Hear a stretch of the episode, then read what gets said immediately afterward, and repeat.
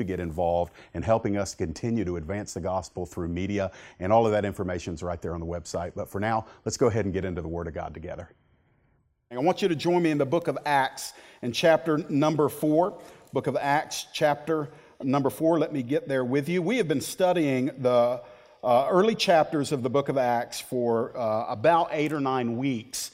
And I know some of you are thinkers and you're saying, man, at this rate, you know, we're going to finish this thing the day before the Lord returns. We, we, we don't know how long it's going to take, but I will tell you this as we move on to the middle chapters, we won't be hitting as many consecutive passages as we have been. But the early uh, chapters and words that we find in the book of Acts, we believe, Dustin and I do, are crucial for New Bridge at a time such as this. And so we are taking our time with it. I hope that your love for the Word of God, and if you've never been in a church where there is expositional preaching, that's just a $5 term that simply means you're going verse by verse through major passages of Scripture. That's what kind of church you're in. As Dustin has already said, we, we want the power, the presence, and the, uh, the, the wind of the Holy Spirit, but we also want the anchor of the Word of God. I call it green lights and guardrails. The, the green light is the Holy Spirit, and the Word of God is the guardrails to make sure that as we are going in the Holy Spirit, we don't waver off track, and that's what the Word does. So I'm going to ask you to stand to your feet if you're physically able to do so. We do that with the opening passage and the opening reading each week. And I want to bring you a message called In This Thing Together. And this message, along with next Sunday's, is going to have, I believe, some trajectory. It's going to catapult us into some things that are going to really impact you, not only personally, but the corporate life of this church in the next six to nine months. Acts chapter 4, look in verse number 23. The Bible says when they were released, that's Peter and John being released from their interrogation, when they were released, they went to their friends and reported what the chief priests and the elders had said to them. And when they heard it, they lifted their voices together to God and said, Sovereign Lord, who made the heaven and the earth and the sea and everything in them, who through the mouth of our father David, your servant, said by the Holy Spirit, here's Psalm 2, he's quoting, Why did the Gentiles rage? And the peoples plot in vain. The kings of the earth set themselves, and the rulers were gathered together against the Lord and against his anointed. For truly in this city there were gathered together against your holy servant Jesus, whom you anointed, both Herod and Pontius Pilate, along with the Gentiles and the peoples of Israel, to do whatever your hand and your plan had predestined to take place. And now, Lord, look upon their threats and grant to your servants to continue to speak your word with all boldness, while you stretch out your hand to heal, and signs and wonders are performed through the name of your holy servant Jesus. And when they had prayed, the place in which they were gathered together was shaken. And they were all filled with the Holy Spirit and continued to speak the word of God with boldness. Now, the full number of those who believed were of one heart and soul, and no one said that any of the things that belonged to him was his own, but they had everything in common. And with great power, the apostles were giving their testimony to the resurrection of the Lord Jesus, and great grace was upon them all. There was not a needy person among them, for as many as were owners of lands or houses sold them and brought the proceeds of what was sold and laid it at the apostles' feet and it was distributed to each as any had need. Thus, Joseph, who was also called by the apostles Barnabas, which means son of encouragement, a Levite, a native of Cyprus, sold a field that belonged to him and brought the money and laid it at the apostles' feet. Now, that's a lot of verses covering a lot of different aspects of the early communal life of the church. And I want to tell you, we're not reading a history book. And in some ways, what we're reading here, there's got to be a translation of it because it's kingdom truth. There's got to be a translation of it into your life and mine in the 21st century church. And so, if that's going to take place, my friends, it's going to take more than us nodding our heads and saying amen to what we just read. It's going to really call us to think through these things, examine our own lives, and if I can use a big word that's not really mentioned in church a lot, we need to repent on some things. We need to say, oh, wow, I'm not going to say amen to it if I'm not willing to live it. And since I'm being called to live it, I need to go ahead and reorient my heart. And so, what I love about Acts chapter 4 is that not only do I get to preach it, I get to get convicted by it, and I get to get transformed by it as I say yes to the Holy Spirit. And so, I'm going to pray that for each of you this morning. Father, in the name of Jesus, Jesus, you taught us to take care how we listen. You said that, Lord, to take care to how we listen. And so this morning, I pray that there will be an anointed ear, a couple of them on each head, Lord.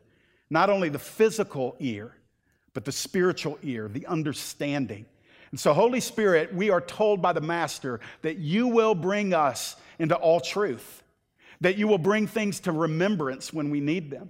And so, we take on the cloak of a pupil this morning, and we kneel at the Master's feet, and we say, Instruct us, lead us, transform us, and teach us. And Lord, we pray for that one who is dead to the word, that one who has no spiritual life that one who has not yet been born again and brought to salvation through the merits of Jesus Christ. Awaken that soul now, Lord. Let that man, let that woman know that there's something hollow in his or her heart. And Lord, come and rush and meet that need in them like you did me those 20 plus years ago. Do it again today. In Jesus' name, amen and amen. You can be seated. I'm going to spare you a lengthy introduction.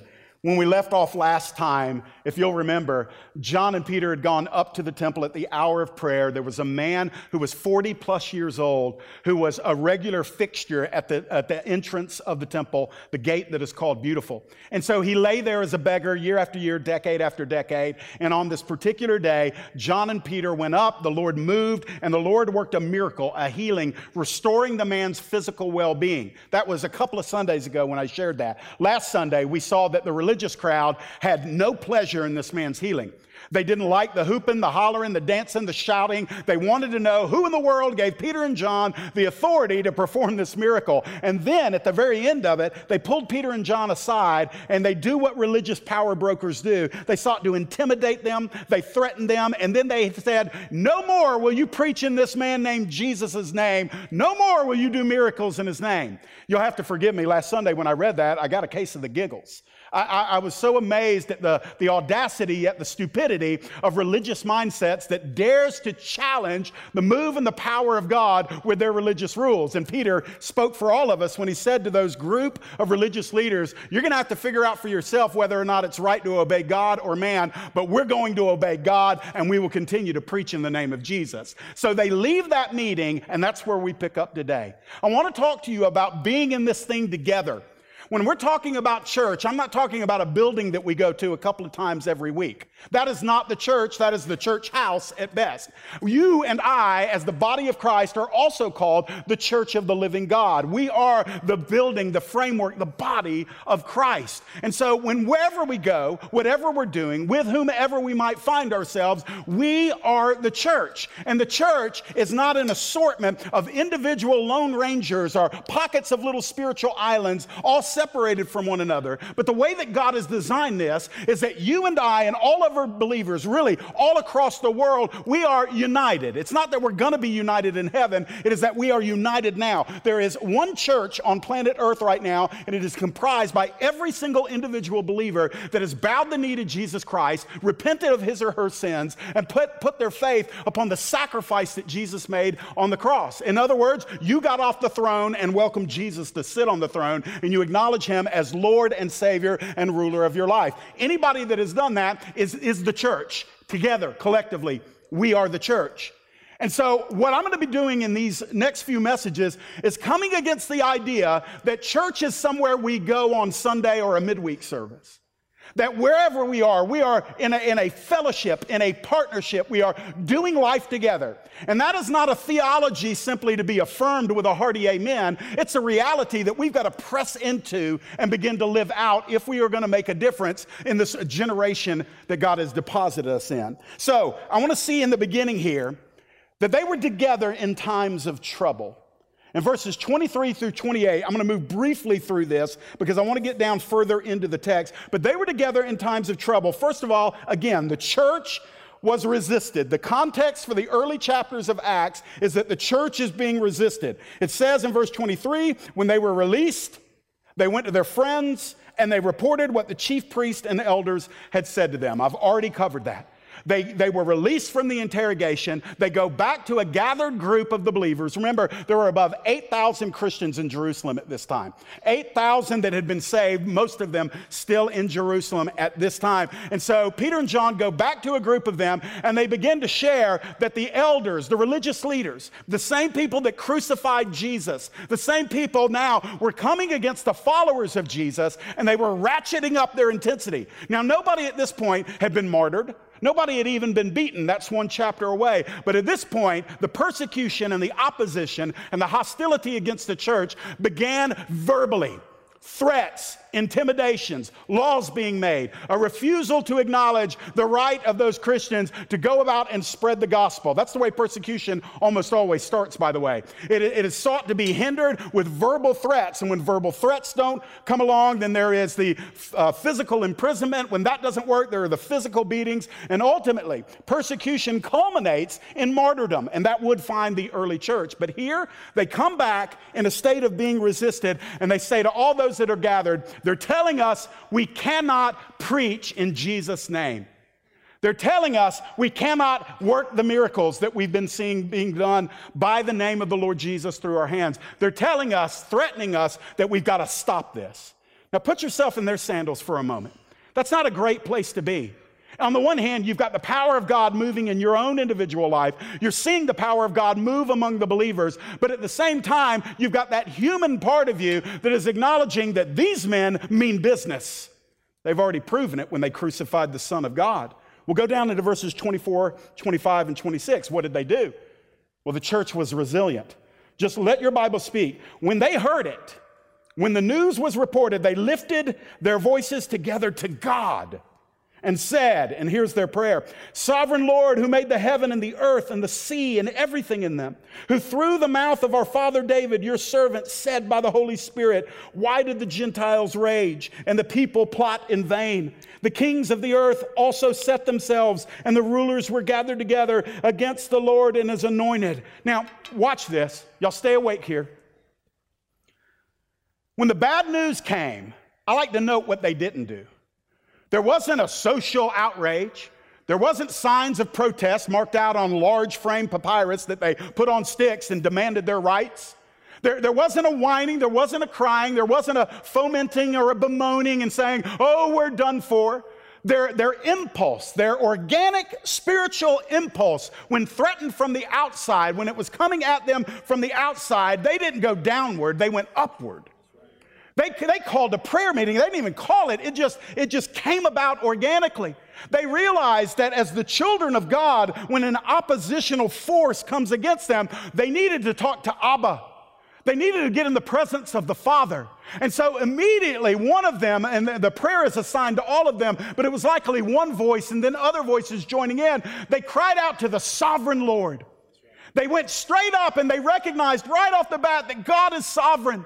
And then they incorporated Bible. Their refuge was prayer and scripture, and they did it together. And they come together and they, they said to one another, or said to the Lord, Lord, we know that you have prophesied by David, and, and that's our Psalm 2 that is quoted in part there, the first couple of verses, that the heathen would rage, that the nations would rage against you. And Lord, they've done this. They've done it, Lord. They came against your holy servant Jesus. Some translations reference that holy child Jesus. But the point being is that, Lord, in this very city, this psalm has come to pass. And now, Lord, what, they what they did to Jesus, they're now doing to us. You see, I love the fact that opposition and challenge and difficulty didn't send them pouting, didn't scatter them to feel sorry for themselves. Didn't make them tuck their proverbial tail between their legs and, and, and live apologetically in the sense of saying, oh, we're sorry we've caused a ruckus. They, they, didn't go to the extreme of obnoxious bravado, but they didn't go to the other extreme of defeatism. And what they did is they oriented themselves upward. When it's coming from all sides, we get our orientation upward. And they found their refuge in the Word of God, Psalm 2, applying it to their lives. And then they also found their refuge in praying together.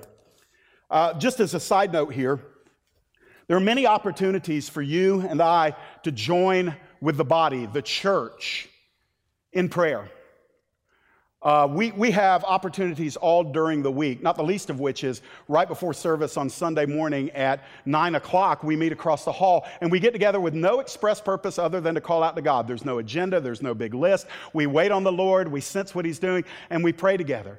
I, don't know if you're aware of this, but our students gather together every other Sunday night and they spend three hours together. Do you know what our students are doing, our high schoolers and middle schoolers are doing for those three hours every other Sunday night? They're getting in the Word of God together and then they're calling out to God together. These are our high school and our middle school students.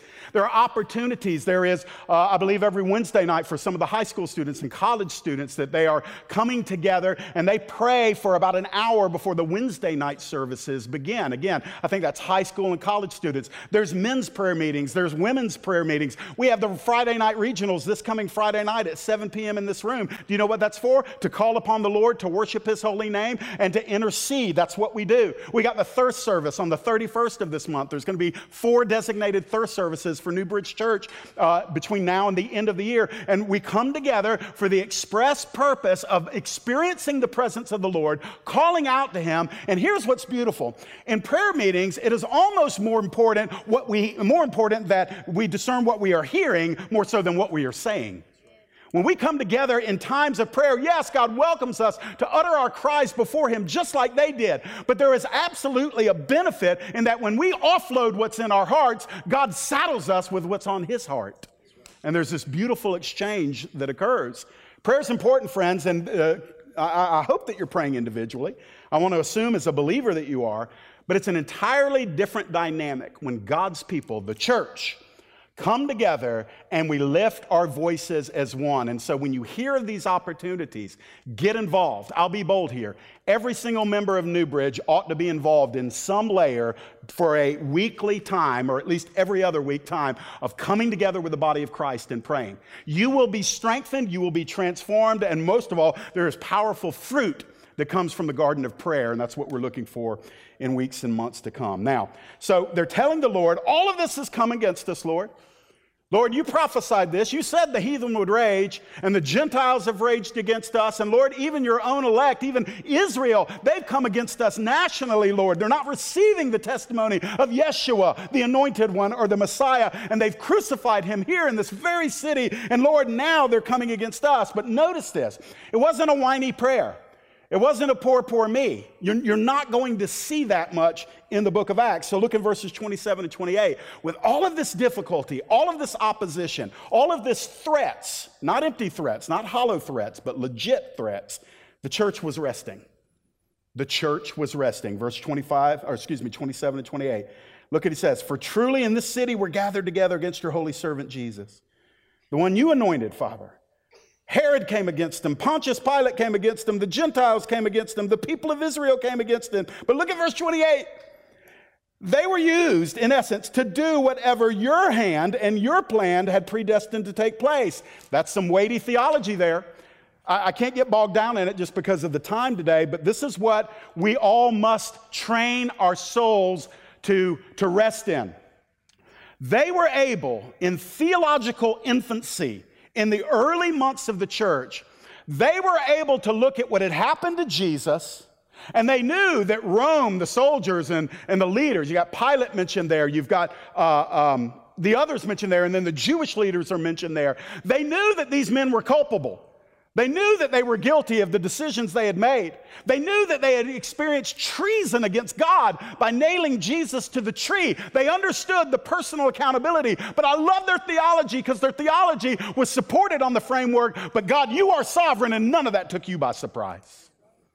Why is that important? Because, friends, we have to discipline our souls that when we are in seasons of experiencing opposition, resistance, maybe even persecution in some of your futures. That when you are being misrepresented, mistreated, uh, uh, people are, are stepping upon you, slandering you, or dealing with you in ways, when there is betrayal or abandonment or abuse, There must be some kind of rest for our soul that God will take the most heinous acts of men and women and turn them sovereignly into the most glorious acts in His kingdom. And until we come to that place that we trust His sovereign hand in the midst of difficult and, and, and, and situations that are agonizing to us, until we have come to discipline our souls to say, yeah, it's bad this way, but it's really good this way, then, friends, then we're going to remain in a spiritual state of confusion. The early church just knew it. They just knew it. Lord, this that has happened to Jesus was executed by ungodly men. And yet, Lord, we know that Isaiah wrote that it pre- pleased you, Father, to bruise your son. So they knew that in the midst of all the bad, God would take the bad and work it for their good. So the lesson that we've got to learn is the same. Because it's easy to say, I see it clearly looking back in history, but can you appropriate it in present and hope in it for the future? What's going on with you and me? The, the, the application there is this they had watched God, they had acknowledged God's working in the greatest treason ever committed against him, which was the rejection and crucifixion of his son. And they are able to say, You had a hand in that, Lord. We understand it better now post Pentecost. We are seeing it better now. And so they're able to apply it to what they're dealing with. In essence, they're saying, You were sovereign in what Jesus had to go through. Therefore, we believe you are sovereign in what we are going through. And they were about to go through very similar things. Remember, please, Jesus told them that they would. Jesus said, Or you're going to go where I go and you're going to deal with what I deal with. There's a baptism awaiting you that you don't know anything about yet, but it is coming. And he spoke of their, their death and their eventual martyrdom, which all of the apostles uh, experienced, the original 12. So let's go into verses 29 through 31. Together in times of trouble. Let, man, I feel just this prophetic kind of in me right now. I'm, I can not run too far with it, and I don't even think this is a stretch. I just hope that you're, you're, you're preaching this to yourself. Hellish times are coming for the church. Hellish times are coming for the church. And, and what you are, are seeing and witnessing, I, I, I'm going to tell you, it will, it will increase there's going to be two things that are simultaneously happening globally with the disciples of Jesus Christ, with the church of the living God. There is going to be a constant pressure for us to bow, to dilute, and to merge with the world system. That pressure is going to be constant. There will be many that will do that. In the, in the latter times, there's going to be a departure from the faith. The love of many, and that's the love towards God, the love towards other, it's going to wax cold. That is going to happen, and there's going to be this soupy mixture of the world system and the church, and, and it's going to be hailed as this wonderful thing. Oh, isn't it great? The Christians have finally mellowed out. The Christians have finally come to the senses. The Christians have finally stopped believing their Bible. Now they understand like we understand, and we embrace them. That's going to happen with a lot that profess the name of Jesus. That doesn't mean they're born again, but it does mean that they are under the banner of Christendom. But the other thing that's going to happen is for those that won't do that, those that won't merge, those that won't bow, those that won't dilute, those that won't embrace the world, there's going to come a ver- there's going to come some fangs against the church. It's going to come hot. It's going to come heavy. It's going to come strong. It's going to come in an, an, increasing intensity right here in the United States of America. Mark it down. If the Lord Jesus doesn't return in the next decade, well, you can, this, this is not a prophetic stretch. This is clear. This is going to be happening to the point where church houses will be closed. It'll be illegal. Uh, to the point where they, they will actually uh, begin to censor what supposed Christian leaders can say. You know, there's already bills in state houses across America where governments are wanting transcripts of, of pastors' sermons to see if there's anything that violates uh, any kind of. Um, um, uh, yeah, hate crimes, things like that, uh, prejudicial statements against certain segments of our culture. They're, they're getting their sermons subpoenaed. Now, fortunately, it hasn't progressed that far in the church. Give it some time. We'll say, Jeff, thanks for encouraging us this morning. Well, listen, I don't, I don't want to encourage you with lies. What I'm telling, why, why am I telling you this? My question is this if you're not prepared now, you probably won't be prepared then. So if you're not making up your mind in the days where the wind is blowing and the sun is shining, you're probably not going to be ready to make up your mind when, when the storm hits. And so these folks, they were doing it. Now, as, as we move forward, look, look in verses 29 through 31.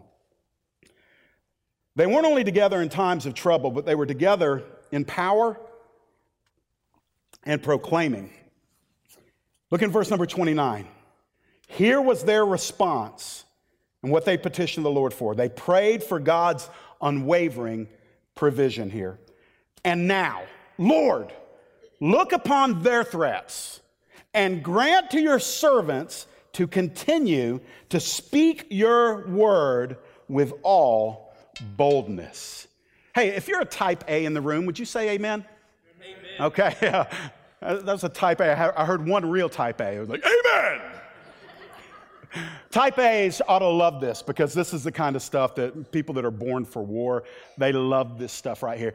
I love the fact, and let me just let me just share a little bit. Let me just step away. I'm, you can feel free to disagree with me right here. I'm just going to give you a little bit of my, probably a piece of my mind I shouldn't part with, but here we go. I, I, I love that the fact that there is no sense of these Christians feeling sorry for themselves. They, they, don't feel victimized. They're, they're not whining. They're not accusing God of being unjust for letting some difficulty find them. Lord, we left all, we forsook everything. Lord, I've experienced some rejection from my family, and here I am trying to serve you, and now the government and the religious officials are coming down on us, Lord. And you know that kind of mopey, poor me attitude that is kind of pandemic in our generation. The other thing that I think is even more noteworthy is they didn't ask God, they did not ask God to remove the danger. They didn't say, Lord, obliterate him. Send Michael down with a couple of his buddies and just speak the word of fire, fire, Lord, fire. They didn't do that. They didn't, they didn't get all, you know, post Pentecostal on them. They, they, just, they just said, Now, Lord, you hear what they're saying. And what we're asking you, Father, to do, since they've turned it up a notch, empower us to turn it up a notch.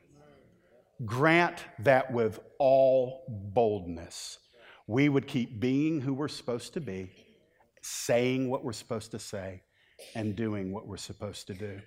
What can we learn from that? Well, I've just kind of taken you down a, a few moments ago this kind of a not so pleasant thought about what's coming against the church in the future. And I'm, I'm just going to pastor Newbridge Church and whoever might be watching on live stream today just for a moment. Let me, let me just tell you how you won't make a difference in the kingdom. I'm going to keep hitting this. I'm going to keep hitting it because there's probably some out there that really need to get some buy in into this. All of the Facebook rants in the world are not making a difference. They're not. I mean, anti Trump, pro Trump, who gives a rip? I mean, we've got to come to the place where you recognize that you only have a certain amount of words allotted to you in life. Don't squander them on silly Facebook posts that the only people that, that, that, are reading them that feel good about what you wrote are the people who already agree with you anyway. You're not changing anybody's mind. We've not had somebody stagger in the front doors of the church on Sunday and say, I was an enemy of God headed to hell, but one of your church members posted on Facebook and I'm free.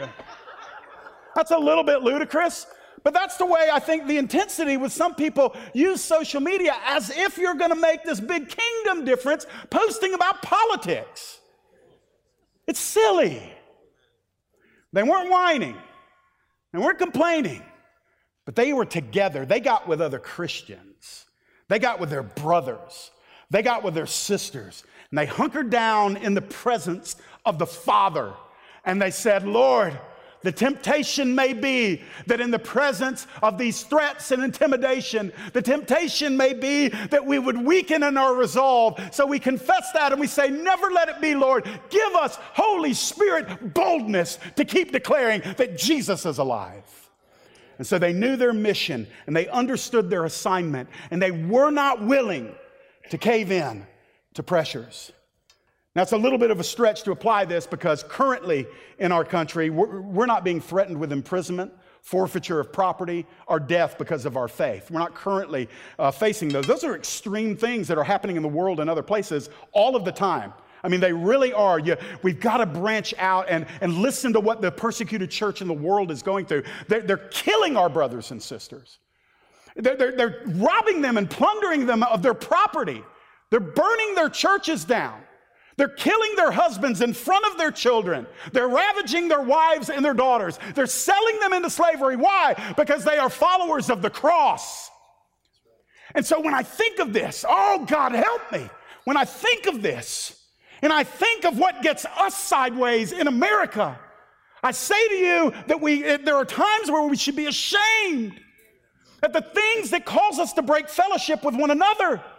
At the things that cause us to get a little uh, a crook in our step and we just uh, we feel uh, violated we feel like we've been done wrong we feel like that, that somebody has assaulted us because of some minuscule preference that nobody applauded. And it happens all the time brothers and sisters. These christians were about to i mean they could feel the heat. They weren't yet in the fire but they were about to one chapter later.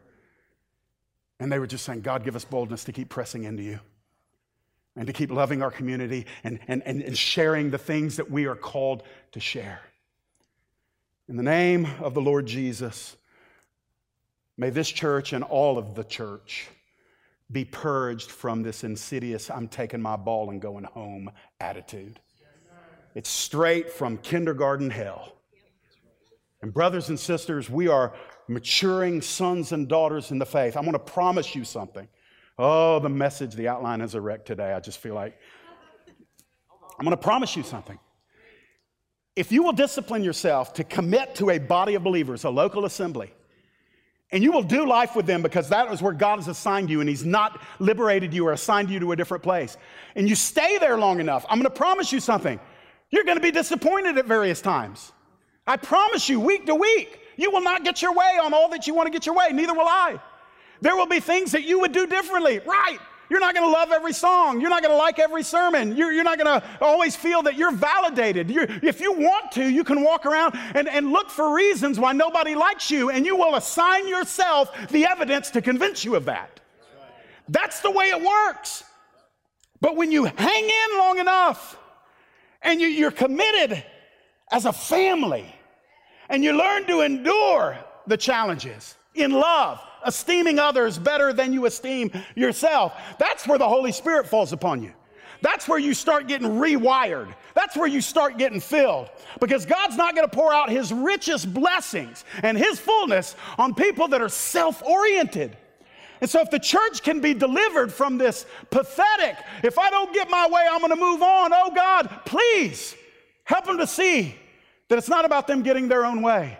And God, if they won't see that, help them to move on. Let it become somebody else's issue.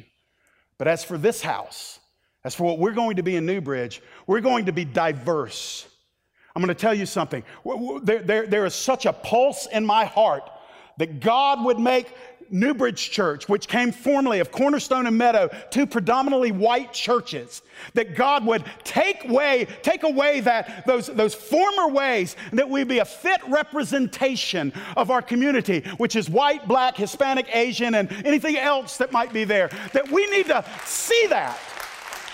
I'm going to be very honest with you.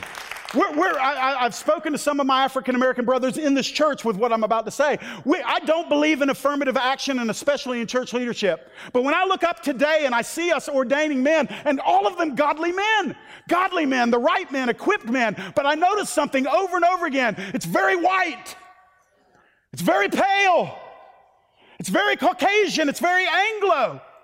So what, what do we do? We say, well, Jeff, do we want to give appearance? And we, we just find somebody that doesn't look that way? No, we praise that God, pray that God will raise up in this community and in the community at large, God will raise up people of different races to say, I'm stepping up, not so I can advance a cause for my racial people, but I can advance a cause for kingdom people.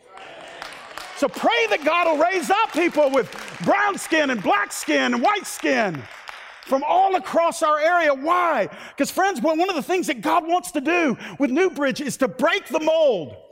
Break the mold of Southern churches. Break the mold of Bible Belt conservative evangelicalism. To say to the onlooking culture, here's what a real group of loving believers look like. That's one of the things that he's wanting to do. I become more and more convinced in my soul that, that what God is doing with Newbridge in this season is not primarily activity, but He's setting us on a hill and He's making us healthy. And He's saying to anybody, this is what it's supposed to look like. This is what it needs to look like. And, brothers and sisters, from that, yes, we will advance a mission. But I'm going to tell you the first thing that God wants to do is use us as a sign in our community that says we have jettisoned off every lesser loyalty. We have thrown over um, unprofitable cargo. And we have said, Lord, fill this place with all that you want to fill it with. And Lord, help us continue to represent you. And brothers and sisters, I don't know where I am in this message, but I'm going to tell you there's just some things that God wants to do here. He's not going to entrust it to a murmuring church. As far as I know, that's not epidemic. There were years where I was pastoring where, man, I couldn't count the many things that were being said. I, I don't sense that now, but I do believe that the work that the Father wants to do through Newbridge is so particular and significant that He's willing to put it on hold until the complaining is purged. So that's the, that's the reason why I say it isn't about me getting my way. It's not about Dustin getting his way. And it's not about you getting your way. It is about us saying, God, what are you doing? And will you let us get in on it? And his answer will be yes if we come with the right heart. Verse number whatever. Where am I? Yeah, verse 30. Thank you.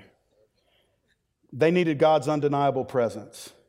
I feel like I just preached that, but he says, they say, Lord, grant us to have all this boldness while you stretch out your hand to heal. And signs and wonders are performed through the name of your holy servant Jesus. You know, many years ago, before I was a pastor, if I'd preached this passage, I would have made verse 30 historical. I would have, I would have said, yeah, that's what God did back then. That was my, my paradigm, my theological paradigm about signs, wonders, and healing. God was very gracious to me and, and led me scripturally out of that erroneous belief. And so now when I look at verse 30, I love what I'm reading there because while they were praying it, remember the thing that got the disciples in trouble in the first place? It was a healing. They did something that the religious people couldn't explain, and the religious people didn't like that. So the religious people, having no way, the, the, those leaders said it. They said, We don't know what to say. We've got nothing to answer them. What do we do? And some Yahoo said, Well, let's just threaten them and tell them they can't do this anymore. And all the guys said, Yeah, that's a great idea. So they get Paul and John in there and say, Now listen here, fellas, stop it. And it was Peter and John. And, and Peter, Peter just said, Not going to do it. We're not going to stop. But it was the miracle that got him in trouble. Now, I love this because Peter and John and, and the group are now praying, and they say, Lord, hey, while you're giving us boldness, could you ratchet up the miracles too? Lord, more signs, more wonders, more miracles. In other words, they didn't play it safe. How tempting it is when threats come against the people of God. When, when maybe you're being persecuted or devalued at work or in your family or at school, and the pressure is coming against you because you are an unapologetic, Bible believing, spirit filled, pro life Christian who doesn't believe in the murder of innocents, who has a, a Bible based belief concerning marriage and sexuality, and you're not apologizing for it. You're not grossly arrogant with it, but you're not apologizing for it, and the pressure comes against you. You know what the temptation is? It's, well, why don't we just kind of tame it a little bit? We like to domesticate certain parts of the gospel because, you know, we, we want our faith declawed lest it cause anybody some discomfort. And these guys didn't. They said, well, it was the miracles that got us in trouble. It was obviously the miracles that made them mad. So, Lord, more miracles. Give us some more. Why is that important? Well, because, um, you know, we can argue theology all day, and a lot of people do. Um, but it's really, really hard when there's an irrefutable miracle standing in your face and you have no answer for it. If, if you want to know why this is so important to me, it's not because I want to be a part of a cool church that traffics in sign, signs and wonders. And we can you know, put it on our website and stuff. I don't care about any of that. It's because I'm looking for a move of God in my life that nobody can explain. Everything I've seen up to this point, with the exception of a few blips on the radar, could be explained. I say that to my own, you know, detriment, but I have a feeling it's probably true with most of you. Have we seen a few miraculous healings? A few, we have, um, but not to the degree that I believe that God's willing. Say, well, Jeff, God's sovereign. You already said that. Why didn't He just do it? Same reason He didn't do it in Nazareth. Jesus went to Nazareth and they didn't believe him, and so the Bible says he couldn't do any miracles there, except he healed a few sick folk. Isn't that amazing? That the sovereign God who can do whatever he wants, whenever he wants, to whomever he wants, the Bible testifies that in Jesus' hometown of Nazareth, because of the ex- low expectation of the people, that nothing supernatural occurred. And it specifically says the reason was because they didn't believe him. And so, friends, that's what I'm saying. I, I, I don't believe God's changed. I don't even believe his ways have changed. I just simply believe that we have cultivated such a generationally low expectation of God to move that God is meeting us at the level of our expectation. So, what's the answer? It's for leaders to get in the presence of God and say, God, we're hungry, we're thirsty, we're not satisfied with what we see. We know you're glorious, we know you're great, but we haven't seen it in our generation.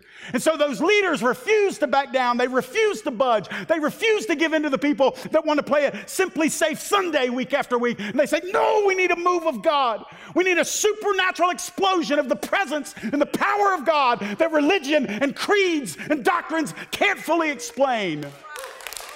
And until that happens, until that happens, unbelievers will continue looking at the church and saying, Won't y'all just shut up? You see, when people start getting radically impacted, healed, and delivered, unbelievers say, We want to hear what you have to say. But when all they hear is our sermons, and when all they see is hypocrisy, and when everything is in the theoretical or the historical about what God used to do or what He could do, they look at us and they say, Why would we want what you have? It's less than what we have. Because they don't understand the security of our souls in Jesus.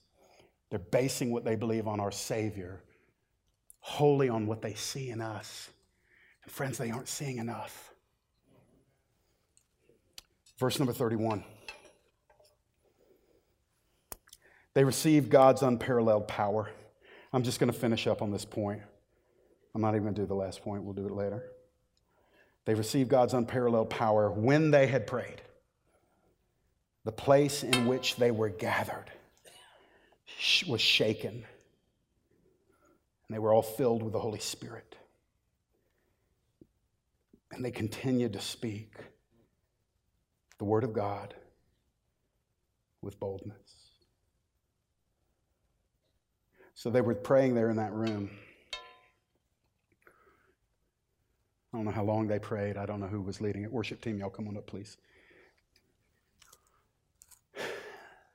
And as the voices were being lifted, and you know how it works so often in prayer when one timid voice, maybe even an uncertain voice, somebody's got to be the first voice, and somebody breaks the silence barrier, and prayer begins to go up, and it's like a it's, it's, it's like a, a vacuum. It, it, just brings other stuff through, and all of a sudden, other voices start joining, and it's like it's being sucked up into heaven by the, just the, the willingness of God to hear and receive.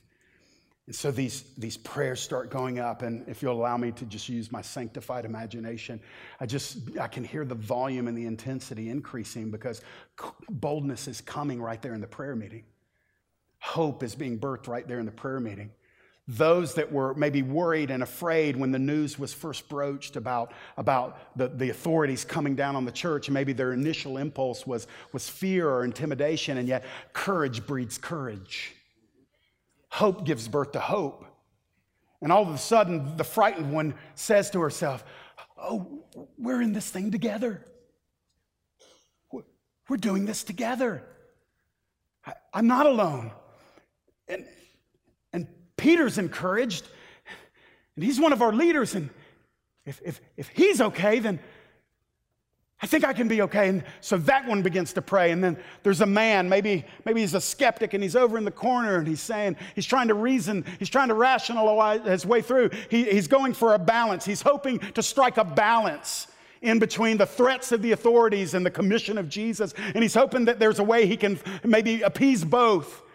Then all of a sudden, in the prayer meeting, where they're talking about being bold and for the signs and the wonders and the healings and the power and the presence of God to come, that man starts thinking, well, why am I trying to assuage these religious leaders? They're never going to be satisfied. They're the ones that killed my master.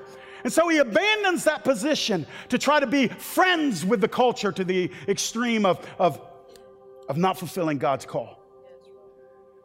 So the crescendo goes up, and then finally, the text seems to indicate that as the prayers were coming down, you know, uh, when we sing, we know that that's the last song, that's the last note. When y'all just sense, okay, we're gonna, we're gonna be, this is the end of it. And it's the same way in a prayer meeting. You come and you, you start sensing the last couple of people that are praying, okay, the Lord's winding this hour up. And so you just sense it coming to close. And as they come to a close and all their voices went silent, God says, I've got something to say. And he shakes the whole place, physically shook the whole place. Ground, walls, if they were in a house, roof. It is, and listen, it wasn't an earthquake. The Lord shook the house. As, and you can, you can let that, interpret that however you want. Let me tell you how I interpret it. God saying, I have heard you, and amen to what you just prayed. I'm going to give you everything that you ask for because you read the very next line and it says, They went out with what? Boldness. What did they ask for? Boldness. What did they get? Boldness. And they went out in boldness and they said, Lord, let us keep proclaiming. And what did they do? They went out and kept proclaiming. They just picked back up where they were before the discouraging news hit them. And they said, Lord, you are our strength. You are our hope. You make us uh, victorious. You're the one who is the source of our valor. Lord, you've got us up, uh, up front, up top, behind, side to side. We're going out. Just give us the boldness not to cave in. Help us to be who you've called us to be. Help us to be those people together. Now, friends, that's a strength you'll never get sitting in your house by yourself reading your Bible perpetually. That's a strength that God gives to the church when they're gathered. Some of you are sensing it right now. You're gaining a new perspective on whatever your battle is that you walked in here with. You're saying, Now I'm sensing God. Now I'm hearing God. Why? Because you came together in a place of no distraction. You entered into corporate praise and corporate prayer and corporate learning, and now your heart is being aligned to the God who wants to shake up parts of your life and say, I have heard you, and now I'm going to bless you. Will you stand to your feet this morning? Hallelujah.